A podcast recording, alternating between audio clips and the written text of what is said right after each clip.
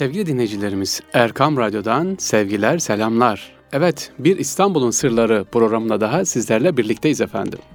Bugün bakalım nereleri göreceğiz? Hangi İstanbul'un gizli kalmış mekanlarını, önemli şahsiyetlerini sizler aktarıp paylaşacağız. Onların bilgilerinden, ruhaniyetlerinden istifade edeceğiz. Evet, İstanbul'un Sırları Erkam Radyo'da başlıyor efendim.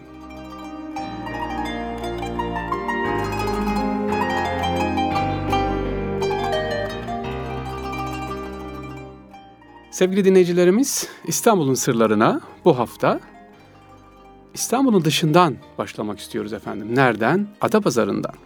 Ama hocam programımızın adı İstanbul. İstanbul'da anlatmayacak mıydınız? Evet, ama İstanbul ve Adapazarı.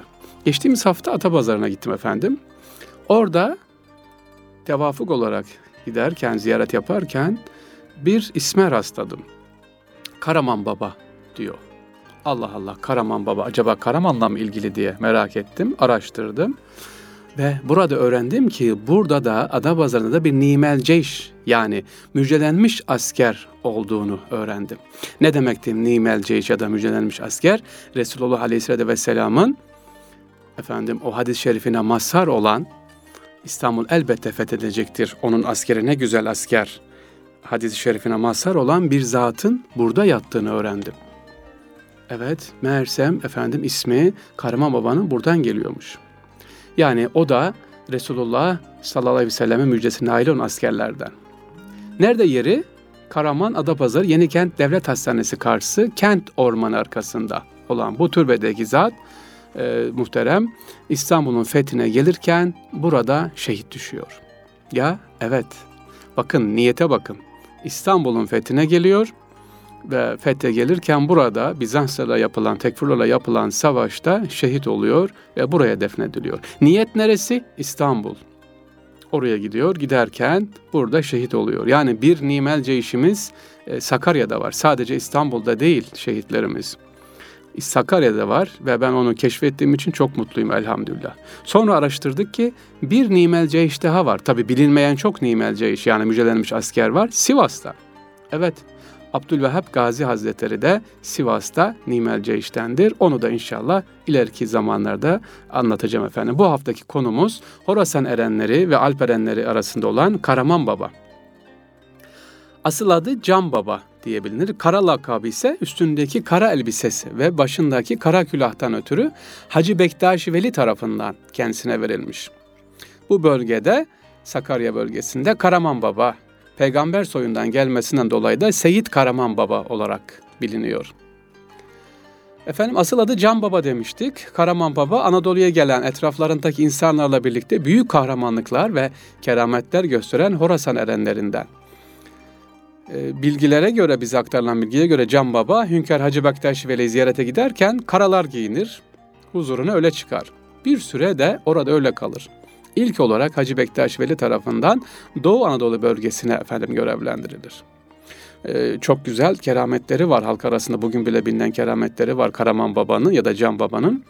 Ee, efendim bir tane kerameti, fokur fokur kaynayan bir kazan içine giriyor ee, ve kendisine bir şey olmuyor. Yine keskin bir tas zehiri içiyor, yanan bir fırına giriyor. Bunlar böyle bilinen, e, tevatür olarak aktarılan kerametlerden bir tanesi. Ve o hali efendim o bölgedeki Rumları Müslümanlaştırıyor. Aslı ipek bez üzerine yazılmış olup daha sonra aynı ölçüde büyük bir kağıtlara fotokopi edilen beraatinde de e, Karaman Baba on üçüncü yüzyıldan önce Horasan'dan kalkıp Diyar Rum Anadolu'ya, yani Erzincan'a geliyor. Buradan sonra e, efendim Sakarya'ya kadar Adapazarı'na geliyor. Geliş sebebi nedir işte? Bizi ilgilendiren bölgesi, tarafı burası. İstanbul'un fethinde e, efendim görev alıyor. Nimel Ceyş olarak görev alıyor. Bu arada hocam on üçüncü yüzyıl dediniz, yani bin üç yüz bin dört yüz fethe gelen efendim İstanbul'un fethi derken sadece bin dört yüz elli üçü kastetmiyoruz. İstanbul'un fethine gelirken on altı defa sadece Müslümanlar tarafından İstanbul biliyorsunuz kuşatıldı. on altı defa. Ve on yedinci de Fatih Sultan Mehmet Han'a nasip oldu bin dört yüz elli üçte. İşte bu Karaman Baba dediğimiz zat, Sakarya'da metfun bulunan, benim geçtiğimiz hafta ziyaret ettiğim zat da İstanbul'un fethine gelip Sakarya'da Adapazarı'na şehit olan zat-ı muhterem. Biz de İstanbul'un Sırları programından hem Sakarya'ya, oradaki kardeşlerimize ve Karaman Baba'ya selam ve dualarımızı efendim gönderiyoruz.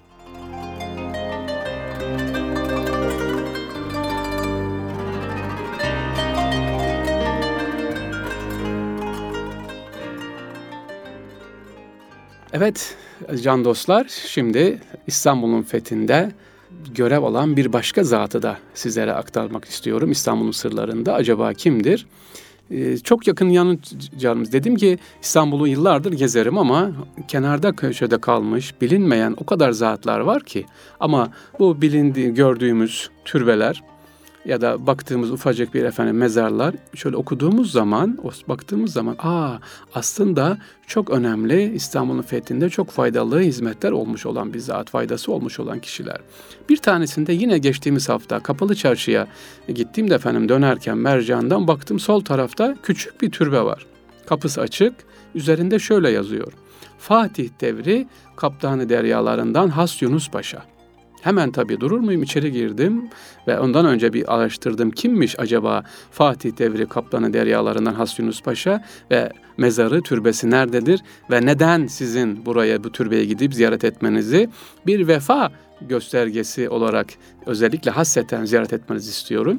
Efendim Has Yunus Paşa Fatih Mercan Yokuşu'ndan, Kapalı Çarşı'dan aşağı doğru inerken sağ tarafta bu türbe İstanbul fethine katılan donanma komutanlarından, bakın donanma komutanlarından Has Yunus Paşa'nın türbesi efendim. E, bu zatın bir başka özelliği de aynı zamanda bakın Edirne'nin Enez ilçesinde de bir türbesi var, iki yerde. Nasıl oluyor hocam? E, anlatacağız şimdi efendim. Onun için diyorum ki Has Yunus Paşa'yı İstanbul'da türbesi var ve gidin ziyaret edin. Şunun için dediğimiz gibi yerin önce bir daha tekrar edeyim. Fatih Mercan'dan Kapalı Çarşı'ya doğru giderken sağ taraftadır türbenin yeri. İstanbul fethine katılan donanma komutanıdır Yunus Vas Paşa. Bu e, neden bu zat efendim buraya geliyor, efendim İstanbul'da bulunuyor özellikle Has Yunus Paşa? Vefalı olduğu için efendim İstanbul'un fethinde görev alıyor. Fatih Sultan Mehmet Han'ın o dönemde fethinde, işte dikkat edin, gemiler karadan yürütülüyor. İşte gemiden karadan yürütülürken e, o dönemdeki donanma komutanımızın ismi neymiş? Has Yunus Paşa. Sadece İstanbul fethinde görev almıyor. Fetihten sonra da Edirne'nin Enez ilçesinde fethinde de o bölgenin de e, İstanbul topraklarına Müslümanlaştırılmasına da büyük faydası oluyor. Ama hemen şunu unutmayalım. Demek ki gemiler karadan yürütüldükten sonra, hani o Haliç kapalıydı, zincirlerle kapandı. Fatih dedi ki gemileri karadan yürütelim. İşte bu Has Yunus Paşa o dönemdeki donanma komutanlarımızdan bir tanesi kendisi. Mezarı da tekrar ediyorum, Mercan'da, Kapalı Çarşı'ya yakın bir yerde ziyaret edelim. İkinci özelliği neymiş efendim? Edirne'nin Enez ilçesinde de bir türbesi var kendisinin. Yolu düşenler orayı da ziyaret edelim. Tabii birisi makam, birisi türbe. Hepsi de bu zatlara da hayır duamızı inşallah unutmayalım efendim. Has Yunus Paşa'dan sonra geçiyoruz efendim. Başka kim var? Burada geçmeden önce ben bir bilgi vermek istiyorum. Bir dinleyicimiz, Erkam Radyo dinleyicisi merak etmiş, soru soruyor. Hemen onu yeri gelmişken devam edelim, cevaplayalım. Sevgili hocam diyor, eskiden çarşılar ve destenler, kapalı çarşılar dua ile açılırdı. Biraz ondan bahseder misiniz demiş e, sevgili dinleyicim. Sağ olsun, teşekkür ediyorum. Bu dinleyicimiz sağ olsun bu soruyu Almanya'dan soruyor. Kemal Kınacı Bey, teşekkür ediyorum kendisine, Kemal Bey'e. Sorusunu hemen cevaplayalım. Evet, bereketin sırrı duadadır değerli dinleyicilerim. İstanbul esnafı da, kapalı çarşı esnafı olsun, Aras'ta, Mısır Çarşısı, İstanbul'un herhangi bir yerindeki çarşı, toplu esnaf e, sabah dükkanı açarken böyle uykulu bir şekilde, efendim lakayt bir şekilde dükkanı açmaz. Nasıl açılır? Aynı saat hemen hemen açar, öyle geç de açılmaz. Sabah namazı kılındı mı, işraktan evvel, namazdan sonra mutlaka dükkanlar besmele ile açılır. E ondan sonra ne olur efendim? Özellikle Kapalı Çarşı ve Sandal Bedeste'nin e, iki tarihi mekanında mutlaka dua ile açılır. Erkenden açılır. Erken olması önemlidir. Ve burada bir söz hemen aklıma geldi, aktaracağım. Lütfen unutmayalım sevgili, şu anda beni dinleyen varsa ticaret erbabı kardeşlerimiz, e, müşteri nedir? Veli nimet, ama bir söz daha var. Müşteri kebenkin altındadır derler efendim. Siz dükkanı kapatırsınız, oturursunuz, oturursunuz akşama kadar iş olmaz. Tezgahı kapatmaya yakın bir müşteri gelir, bir müşteri gelir, bir müşteri gelir. Onun için siz siz olun, ümidinizi kaybetmeyelim. Müşteri her zaman nedir? Darabanın ya da efendim tezgahın önündedir. Kebenkin altındadır. Kapatmayacağız, hep duaya devam. Kapalı Çarşı ne zaman açılıyor efendim? Çarşılar kuşluk vakti. Dua ile açılıyor. Dua merasimi Bölükbaşı tarafından yapılıyor. Hemen Kemal Bey'in sorusunu da cevaplayalım, unutmayalım. Diyordu ki esnaf nasıl dua eder, ne yapar? Ee, Kapalı Çarşı, özellikle oradan başlayalım. Kuşluk vakti dua ile açılır. Dua merasimi Bölükbaşı tarafından yapılıp adına da duacı denirdi.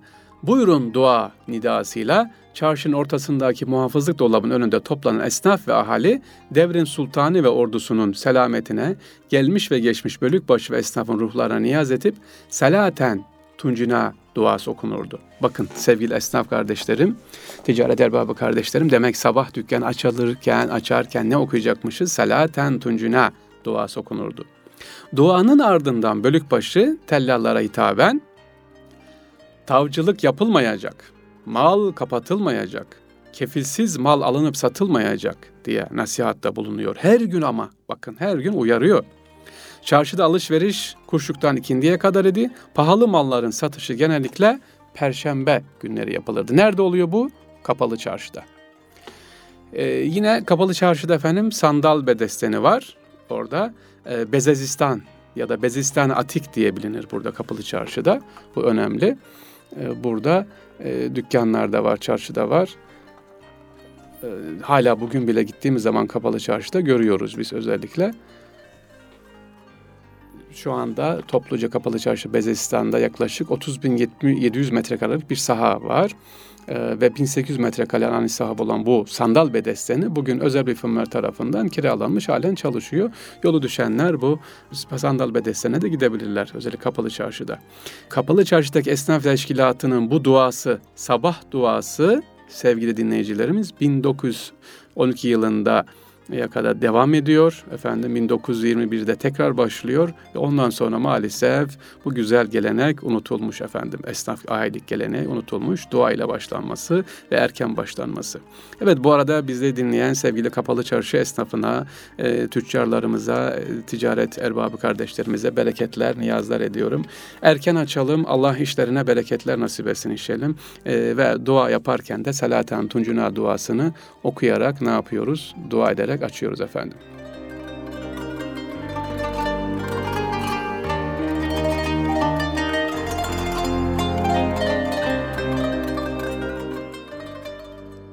Bakalım şimdi sıramızda ne var efendim? Bizim ilk olarak daha önceki anlattığımız efendim çalı programlarımızda rasathaneden bahsetmiştim. O konuyla ilgili bir soru sual var. Onu da hemen yeri gelmişe cevaplayalım. Hocam, bir programda demiştiniz ki ilk rasathanemiz kuruldu ve daha sonra üçüncü. Murat döneminde Kılıç Ali Paşa tarafından toplarla yıkıldı demiştiniz. Bunu biraz tekrar edebilir misin demiştiniz. Evet efendim, neden yıkıldı diye soruyorsunuz. İlk rasathanemiz niye top atışlarıyla yıkıldı?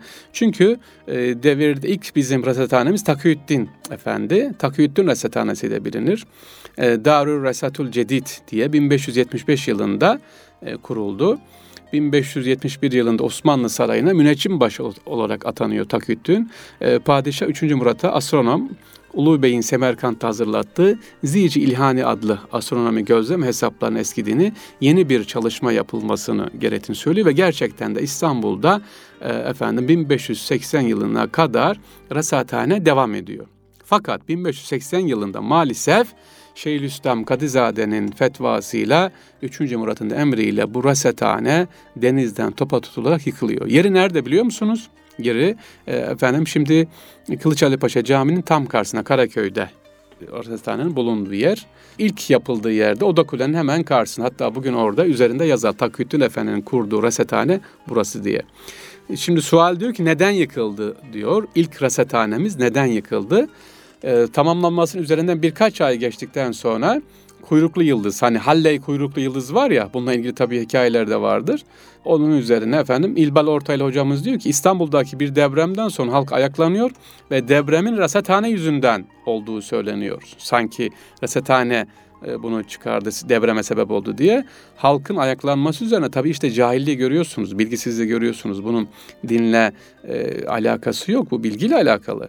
Bunun üzerine padişah tamam diyor, halk istiyorsa rasathane, istemiyorsa yıkalım diyorlar. Ve rasathanemiz, değerli dinleyicilerimiz, yıkılıyor. Ee, ilk rasathanemiz. Takiyyüddin Efendi de çok üzülmesine rağmen istemeyerek de olsa rasathanenin yıkılmasına efendim üzülerek seyirci kalıyor tabii. Evet, buradan neyi çıkaracağız? Karaköy'den çıkıyorsunuz, Tophane'ye doğru gidiyorsunuz. Tophane'nin hemen solunda bulunan rasathanemiz, ilk orasıydı ve yine üçüncü Murat döneminde yıkıldı diyoruz. Neyi çıkartıyoruz demiştim? Bilgi çok önemli. Halk kabul etmiyorsa, siz istediğiniz kadar güzellikler getirin, yenilik getirin, onu ikna edemiyorsanız, o güzelliği, o yeniliği halk görmüyor, bilmiyor da kullanamıyorsa, işlevsel halde değilse sevgili dinleyicilerimiz, e, anlaşılmıyor ve sonunda tabii ki kapanıyor, güzel bir şey olmasına rağmen.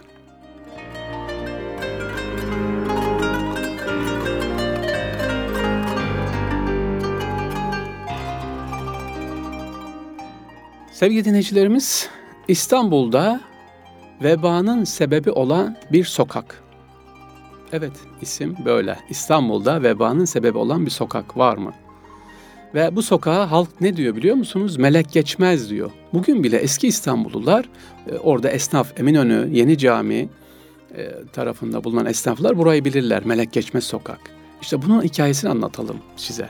Tahta Kale ve Bahçe Kapı arasında bulunan bir sokağın adı Melek Geçmez Sokak. Şimdiki İstanbul Ticaret Odası'nın hemen yanındaki bu bir cami var orada ve bu sokak bir zamanlar insanların geçmeye korktuğu bir sokaktı burası.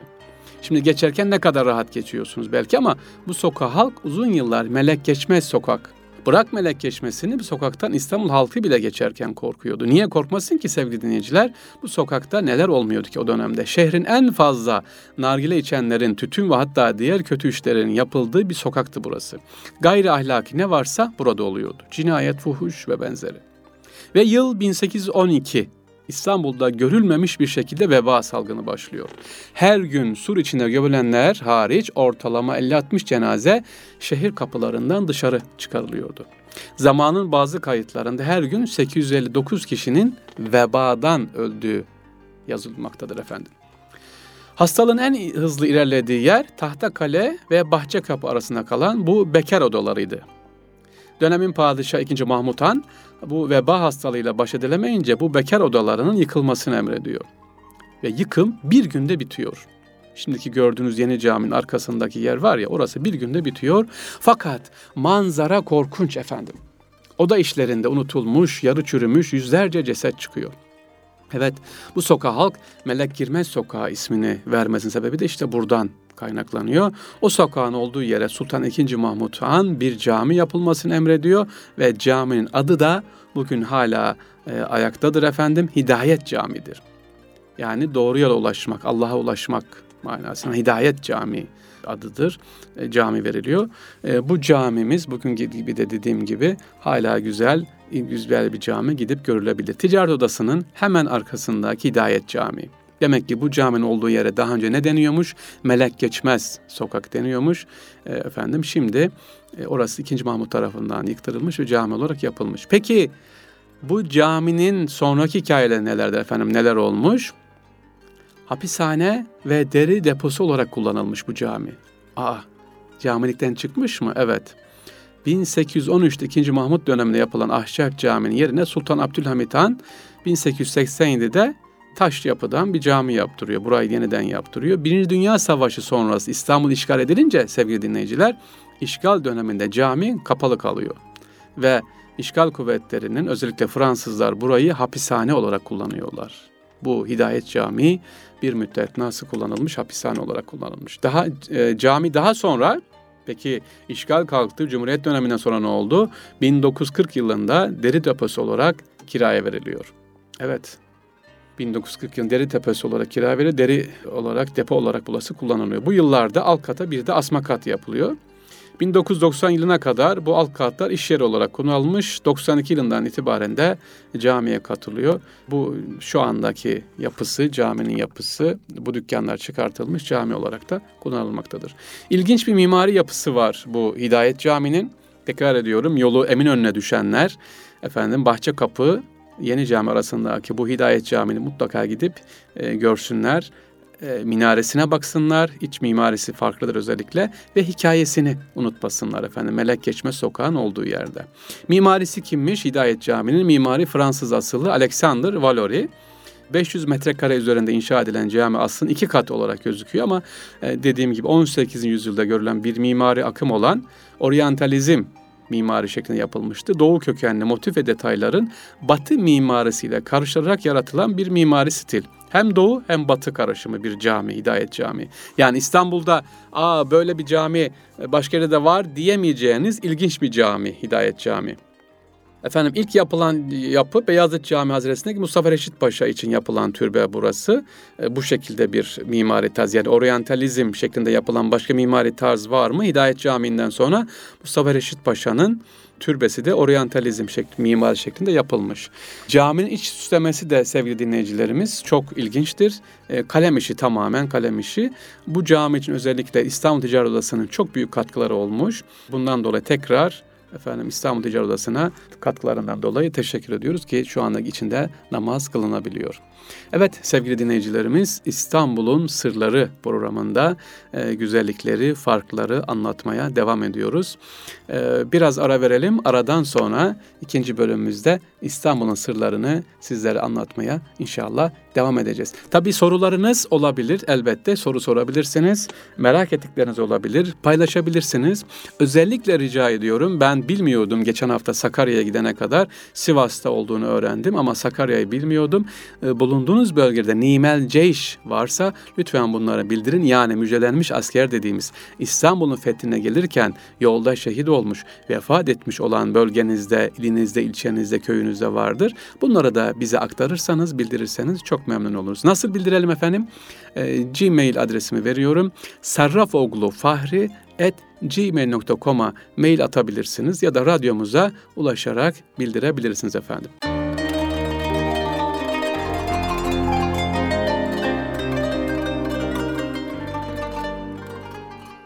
Sevgili dinleyiciler, Erkam Radyo'dan tekrar sevgiler, saygılar efendim. Tüm dinleyicilerimize gönül dolu sevgiler iletiyoruz. İstanbul'un sırları devam ediyor. Bakalım şimdi sıra nereye geldi efendim? Farklı, ilginç bir bugün zatı daha size anlatacağım. Unkapanı, İstanbul'da bulunan kardeşlerimiz belki bilir. Unkapanı, İMÇ bloklarında iki mezar var. Ondan bahsedeceğim. İkisi de yan yana birbirlerine arkadaşlık ederek yatıyorlar. Neden mi? Çünkü akşama kadar binlerce kişi bu iki mezarın önünden geçtiği halde dönüp de bir Fatih okuyan var mıdır bilmiyorum. Evet, iki garip mezar var. Unkapanı, İMÇ blokların önünde efendim. Yan yana yatan iki mezar. Biri köle iken halkın sevgilisi olan şair Necati'nin mezarı, diğeri ise sanıyorum çoğunuzun bildiği, edebiyattan veya lise, ortaokul bilgilerinizden hatırlayacağınız Evliya Çelebi'den sonraki en ünlü seyyahımız Cihan Numan'ın yazarı Katip Çelebi'nin mezarı. Evet, bu iki mezar Unkapanı, İMÇ bloklarında efendim yan yana yatmaktadır. Sizlerin ziyaretini bekliyor efendim. Şimdi bu iki zattan bahsedeceğim. Ne demiştim? Bir tanesi şair Necati, kölelikten ne yapıyor? Halkın sevgilisi oluyor efendim. Anlatalım şair Necati Bey'i. E, İMÇ bloklarının önünde bulunan zat, birincisi on beşinci asrın en ünlü şairlerinde Necati Bey. Asıl adı İsa olup doğum yeri ve tarihi hakkında kesin bilgimiz yok ama Aşık Çelebi'ye göre Edirne'de bir hanım tarafından köle olarak alınıp sonra evlatlık ediniliyor. Şairin hayatını bize aktaran kaynaklar bu meçhul hanımın onu terbiye edip iyi bir tahsil görmesine himmet ettiğini söylüyor. Yine kaynaklarımız diyor ki onun ergenlik çağına gelinceye kadar yüksek tahsilini bırakıp şiir ve nesir yazmaya heves ettiğini nakleder. Necati ilk olarak, şair Necati Edirne'de Saili namında bir şairin muhitine giriyor. Necati Bey Kastamonu'ya gidiyor daha sonra. Orada atasözü ayarında beyitlerle gazeller yazarak ününü duyurmaya başlıyor. E yine Latifi'nin tezkiresine göre Kastamonu'da edebi muhiti genişler şair Necati'nin. e, burada hattatlık da yapan şairimiz kendini Kastamonulu göstermek için şiirlerinde buradan sıkça bahseder. Evet sevgili Kastamonulular, bir hemşeriniz var aynı zamanda İMÇ bloklarında şair Necati. Efendim mezarını ziyaret etmenizi e, tavsiye ediyoruz. E, bu şair Necati'nin diğer edebi muhitleri ise İstanbul ve Manisa. Buralarda şairimiz sırasıyla Fatih, ikinci Beyazıt ve Şehzade Mahmut ile Ahmet Paşa gibi devlet adamlarının sarayında bulunuyor. Onlara edebi şiirler okuyor efendim. Sadrazam Mesih, Meş- Mesih Paşa'yı ve Vezir Mustafa Paşa'ya kasideler yazdığını da yine biliyoruz. Bu şair Necati'nin başka özelliği nedir efendim? Ne gibi edebiyatımıza katkı yapmış derseniz, Sultan Fatih şair Necati'nin ününü duyunca onu İstanbul'a çağırıyor. Şairlere gösterdi bu ilgi üzerine ister istemez ne yapıyor? Taşa da etkisini gösteriyor. İstanbul'a geliyor şair Necati. Himayesi altına giriyor ve edebiyatımıza yeni bir çığırın, yeni bir akımın yerleşmesine sebep, sebep oluyor. Bu şair Necati Ebu'l-Vefa Hazretleri'nin yakınında bir ev alıyor ve burada hem sohbet ediyor hem de şiirin sevilmesine, şiir sevenlerin yetişmesine de katkıda bulunuyor. Efendim mezarı dediğimiz gibi buradadır. E, mutlaka ziyaret edilmesinde fayda vardır. Eserleri nelerdir? Leyla Mecnun, Risale-i Mihrimah, Risale Gülü Sabah, Kimya-i Saadet, Camül Hikayet gibi eserleri var şair Necati'nin. Unkapanı İMÇ bloklarındaki ikinci mezar kimdir derseniz Katip Çelebi'dir efendim. Evet, bin altı yüz dokuzda İstanbul'a doğuyor Katip Çelebi. Ee, Evliya Çelebi biliyoruz da çok sık duyuyoruz. Katip Çelebi biraz az biliriz ama Katip Çelebi de seyyahtır. Özellikle denizlerde çok seyyahları vardı. Cihannuma isimli eseri çok bilinir efendim. Coğrafya ansiklopedisini kaleme almıştır e, Katip Çelebi. Bu eser daha sonra İbrahim Müteferrika tarafından çoğaltılıyor. Katip Çelebi vefatının ardından Unkapanı'nda yaptırdı. Bugünkü e, medresenin bahçesine defnediyor ama medrese bin dokuz yüz on yılında yangında yok oluyor.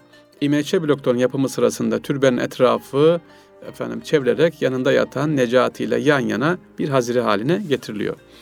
Bu Katip Çelebi'nin bir özelliği var sevgili dinleyicilerimiz. Tüm malını, evet tüm malını, evet ne olmuş tüm malı ne yapmış? Kitaba harcıyor. Ne kadar malı varsa, hazinesi, parası, pulusu varsa efendim, dünyanın neresinde bir kitap varsa bunun teminine uğraşıyor, aldırıyor, çoğaltıyor ve insanların okuması için uğraşıyor. Kim? Efendim Katip Çelebi. Asıl adı Muhammed bin Abdullah olan Katip Çelebi, katipliği ordudaki görevinden miras. Kendisine yüklü kalan mirası karısının itirazına rağmen ilme adıyor ve dünyanın çeşitli yerlerinden kitap satın alarak kütüphanesine koyuyor. Şu anda elimizde olan ve bazıları maalesef kaybolmuş pek çok eseri var. En güzel, en iyi bilinen Cihannuma isimli kitabı, coğrafya kitabı, on beş bin kitap ve bir o kadar da yazarı tanıttığı Keşf-i Zünun adlı bir bibliofra çalışması var. Evet, Keşf-i Zünun'da neymiş? on beş bin kitap ve bir o kadar da yazarı tanıtıyor burada efendim. Ee, Osmanlı matbaayı getiren İbrahim Müteferrika burada ilk bastığı kitaplardan bir tanesidir. Küf efendim. E, Tuhvetül Kibar, Fi Esbaril Bihar, Takvim el Tevarih ve Cihannuma eserlerinden en önemlilerden bir tanesi efendim. Evet, e, tekrar rica ediyoruz. Yolunuz İMÇ Unkapanı tarafına düşerse şair Necati ve Katip Çelebi'yi ziyaret etmeyi unutmayalım efendim.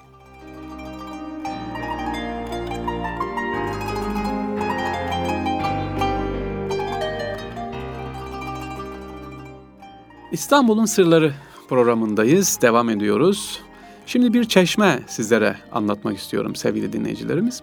Bir çeşmenin e, hüzünlü bir hikayesi var. Nerede bu çeşme? Fatih'te dolaşırken tabii ki hangi çeşmenin hikayesi yok ki?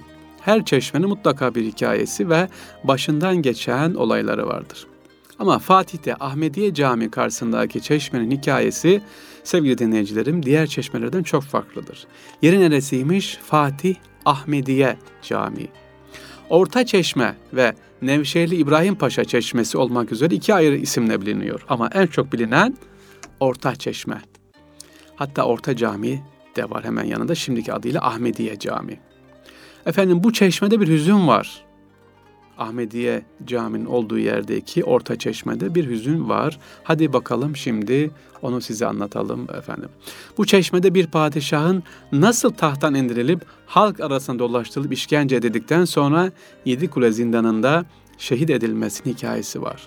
Sanırım hatırladınız kimden bahsettiğimi ya da bahsedeceğimi. Evet, Genç Osman'dan bahsedeceğim efendim. Genç Osman'la ilgili bu çeşme, Ahmediye, Orta Çeşme ve Ahmediye Camii'nin oradaki çeşme. Biraz çeşmenin tarihiyle ilgili bilgi vereyim, sonra Genç Osman'dan bahsedeceğim.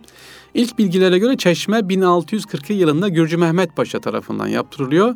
Efendim harika bir çeşme, gidip görebilirsiniz. İki tane, her yüzünde iki tane çeşme var, e, akıyor, kullanılı. Bugün bile hala restore edilmiş. Mimari ve süslem açısından çok güzel, Lale Devri eseri. Sanat etrafına baktığımız zaman süsleme açısından görebilirsiniz. Efendim revakları var kenarlarında ve üstünde o dönemde merdivenler çıkılıyor. Özellikle kurnası da yine aynı şekilde devam ediyor. İki tane ayrı ayrı kurnası var. Sular hala bugün bile akıyor efendim burada. Yine orada çeşmenin üzerinde ezan okunması için çıkılan da bir yer var. Ezanın okunduğu yerde, çeşmenin üzerinde. Sultan Genç Osman'ın hapsedildiği yer burası aynı zamanda. Evet, Padişah Birinci Sultan Ahmet'in oğlu Genç Osman, üzerinde beyaz bir entari ve başı açık olduğu halde bir beygire bindirerek hakaretlerle bu çeşmenin olduğu yere getiriyorlar efendim. Orta Cami, Ahmediye Camii'nde hapsediyorlar. O kadar işkence yapıyorlar ki üzerine hatta efendim necaset döküyorlar. Orta Cami'de birkaç gün gözaltında tutuluyor ikinci şey bir Genç Osman. Daha sonra Sadrazam Kara Davut Paşa'nın emriyle bir pazar arabasına konarak yine hakaretlerle Yedikule Zindanı'na naklediyor. Orada şehit ediyor. İşte bu cami ve çeşme, Orta Çeşme bize hep Genç Osman'ı hatırlatır efendim. Yolunuz düşerse Ahmediye Camii'ne ve bu Orta Çeşme'ye hatırlayalım Genç Osman'ı, onun neler çektiğini efendim, ne gibi hakaretlerle şehit edildiğini. Ruhu şad olsun, Allah kendisine razı olsun efendim.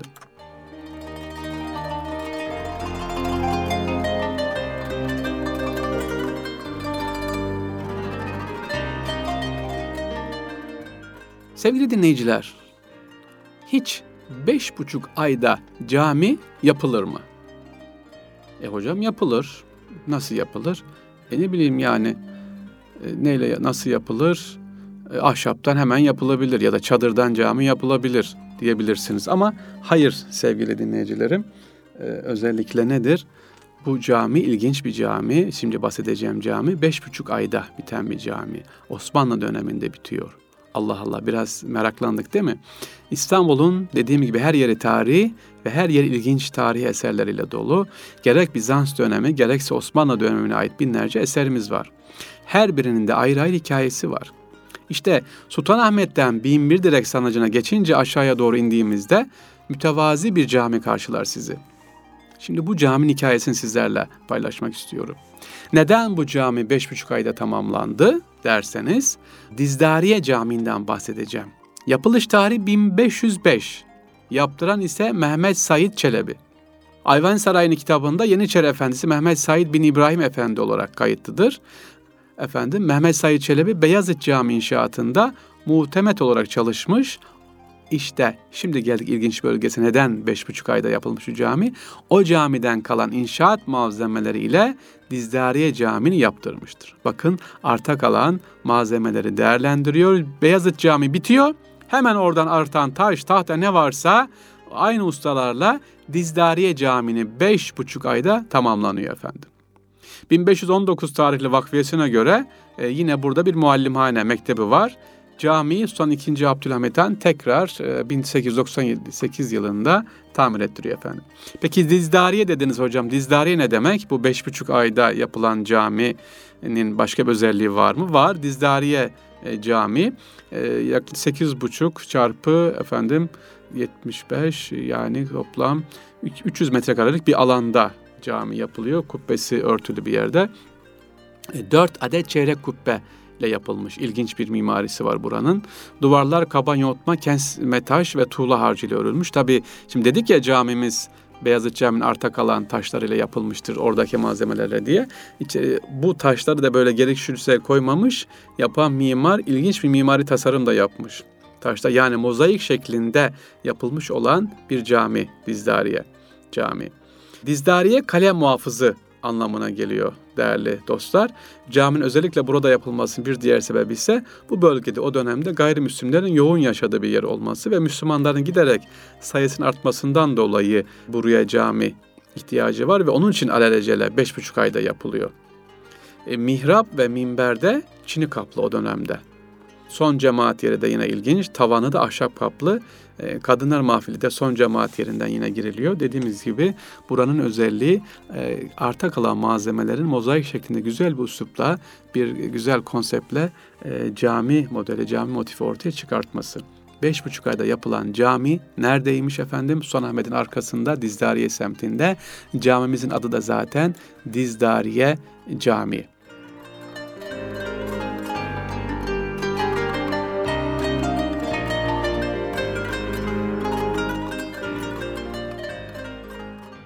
Evet sevgili dinleyicilerimiz, İstanbul'un sırlarından yavaş yavaş sonuna geliyoruz ama bir anlatacağımız yer daha kaldı. İstanbul'un ilk belediye başkanı kim acaba? Ondan bahsedelim ve ondan sonra programımızı nihayetlendirelim. Yine demiz, az önce de bahsettim, İMÇ bloklarından bahsettim. Yolunuz İMÇ bloklarına düşerse orada İstanbul'un yerel seçimlerine katılmamış ama daha zor bir seçimi atlatıp gelmiş İstanbul'un ilk belediye başkanının mezarını göreceksiniz. Hızır Bey, evet lütfen Hızır Bey'i ziyaret etmeden geçmeyin. Hızır Çelebi ya da Hızır Bey Osmanlı döneminin meşhur alimlerindendir. Aynı zamanda bir Allah dostudur. bin dört yüz yedi yılında Eskişehir'de doğuyor. bin dört yüz elli sekiz yılında İstanbul'da vefat ediyor. elli bir yıllık dünya yolculuğunda pek çok şeye imza atmış bu zat efendim. Kimmiş biliyor musunuz? Meşhur Nasrettin Hoca'nın torunudur Hızır Bey. Zekası ve çalışkanlığıyla kısa zamanda birçok dini ve fenni ilimde de alim olmuş. Hızır Bey'in bilinmeyen bir başka özelliği daha var. İşte onu anlatacağız efendim. Kendisi e, Hızır Bey'in İstanbul'un ilk belediye başkanı. Fetih'ten sonra. Hızır Bey'in özellikle bir başka özelliği demiştim ki ilk belediye başkanı olması aynı zamanda efendim İstanbul'un kadısıdır. Fatih'in sırdaşı ve yoldaşı. Fatih Sultan Mehmet Han İstanbul'un fethinden sonra tebdil kıyafette Edirne'nin bedestene dolaşırken başından geçen hadise de meşhurdur. Bir sabah vakti tebdil kıyafeti alışverişe çıkıyor. Efendim yanında halk kıyafetindeki vezirinden başka kimse yok tabii. Girdiği dükkanın iki okka yağ istiyor. Onu aldıktan sonra beş okkada bal vermesini söylüyor. Dükkan sahibi ben siftahım yaptım, balı da komşudan alın diyor. Evet bu yaşıyor efendim, bu güzel olaylar var, var yaşanmış. Öbür dükkana gidiyor tabii Fatih Sultan Mehmet Han. Birkaç dükkanda dolaşıyor. Her birisi ben siftahımı yaptım diğerine, bir siftahımı yaptım diğerine diye gidiyor. Hızır Bey komşunun değil hakkına, komşuya karşı ihsana bu kadar riyatkar olan, böyle bir milletin kadısı olarak İstanbul'u yönetmeye talip olanlara da örnek olmalı e, efendim kendisi. İşte oradan yetişmiş Fatih Sultan Mehmet Han da bunu İstanbul'a ne yapıyor? İlk kadı olarak tayin ediyor. Ama bir dakika, evet Hızır Bey'den bahsettik, Fatih'in hocası, yoldaşı dedik ama Fatih'in elinin kesilmesine de karar veriyor. Ya kadısı dedik ya, hem belediye başkanı hem kadı, biliyorsunuz belki e, ya da yine hatırlatalım. Fatih Camii'nin mimarı, efendim, Mimar Sinan, Atik Sinan, Fatih diyor ki şu iki tane taş gönderir, mihrabın kenarına konsun diye. Mimar da bu iki taşı bakıyor kendi mimari ferasetine göre, uzun taş birini kesiyor. Fatih de çok kızıyor, sinirleniyor. Nasıl emrime muhalif edersin diye mimarın elini kestiriyor. Mimar da tabii uzatmayalım, kısaca anlatmak istiyorum. Konuyu kadıya havale ediyor Hızır Bey. Hızır Bey yapıyor mütalaasını, araştırıyor ve Fatih Sultan Mehmet Han'ın haksız olduğunu, onun da elinin kesilmesi gerektiğini söylüyor, kesileceğini söylüyor. Tabii karara karşı çıkmıyor ama mimar ne yapıyor? Hakkından vazgeçiyor, davasından vazgeçiyor, helal ediyor ve diyeti kabul ediyor ki efendim. Bir kere şaşırıyor tabii Mimar Sinan. Nasıl olur efendim, böyle bir şey olur mu? Bir padişah cezalandırır mı diye şaşırıyor. Tazminatı kabul ediyor ve yüklü bir miktarda tabii para vererek, gönlü alınarak mimarın, Fatih Sultan Mehmet Han'ın elinin kesilmesinden vazgeçiliyor. O arada ne oluyor biliyor musunuz sevgili dinleyicilerimiz? Evliya Çelebi aktarıyor, diyor ki karardan sonra Fatih çıkardığı kılıcını göstererek diyor ki kadıya, yani Hızır Bey'e, eğer sen Allah'ın hükmünü uygulamayıp ben padişahım diye elimi kesmeye beni mahkum etmeseydin vallahi başını bununla keserdim diyor. Kadı Hızır Bey ne diyor biliyor musunuz? eğer diyor sen de benim verdiğim kararı onaylamazsan, karşılık saydın, ben de bu topuzla diyor senin kafanı ezerdim diyor. Sonra ne oluyor? Evliya Çelebi ikisi kucaklaşıyorlar. Şükrediyor, Allah'ım şükür ki adaletli davranan böyle bir kadı var diye birbirlerine sarılıyorlar. Evet, ne dersiniz? Böyle güzel bir zatı ziyaret edebiliriz, edelim inşallah. Yeri neredeymiş? İMÇ bloklarında Hızır Bey, İstanbul'un ilk belediye başkanı, ilk kadısı ve Fatih'in elini kesilmesine onay veren bir zat.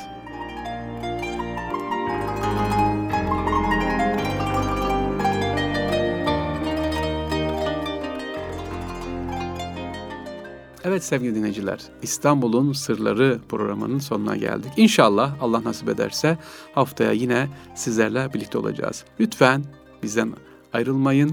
Haftaya sizleri yine aynı saatte inşallah radyomuz Erkam Radyo'da bekliyoruz. Hoşça kalın.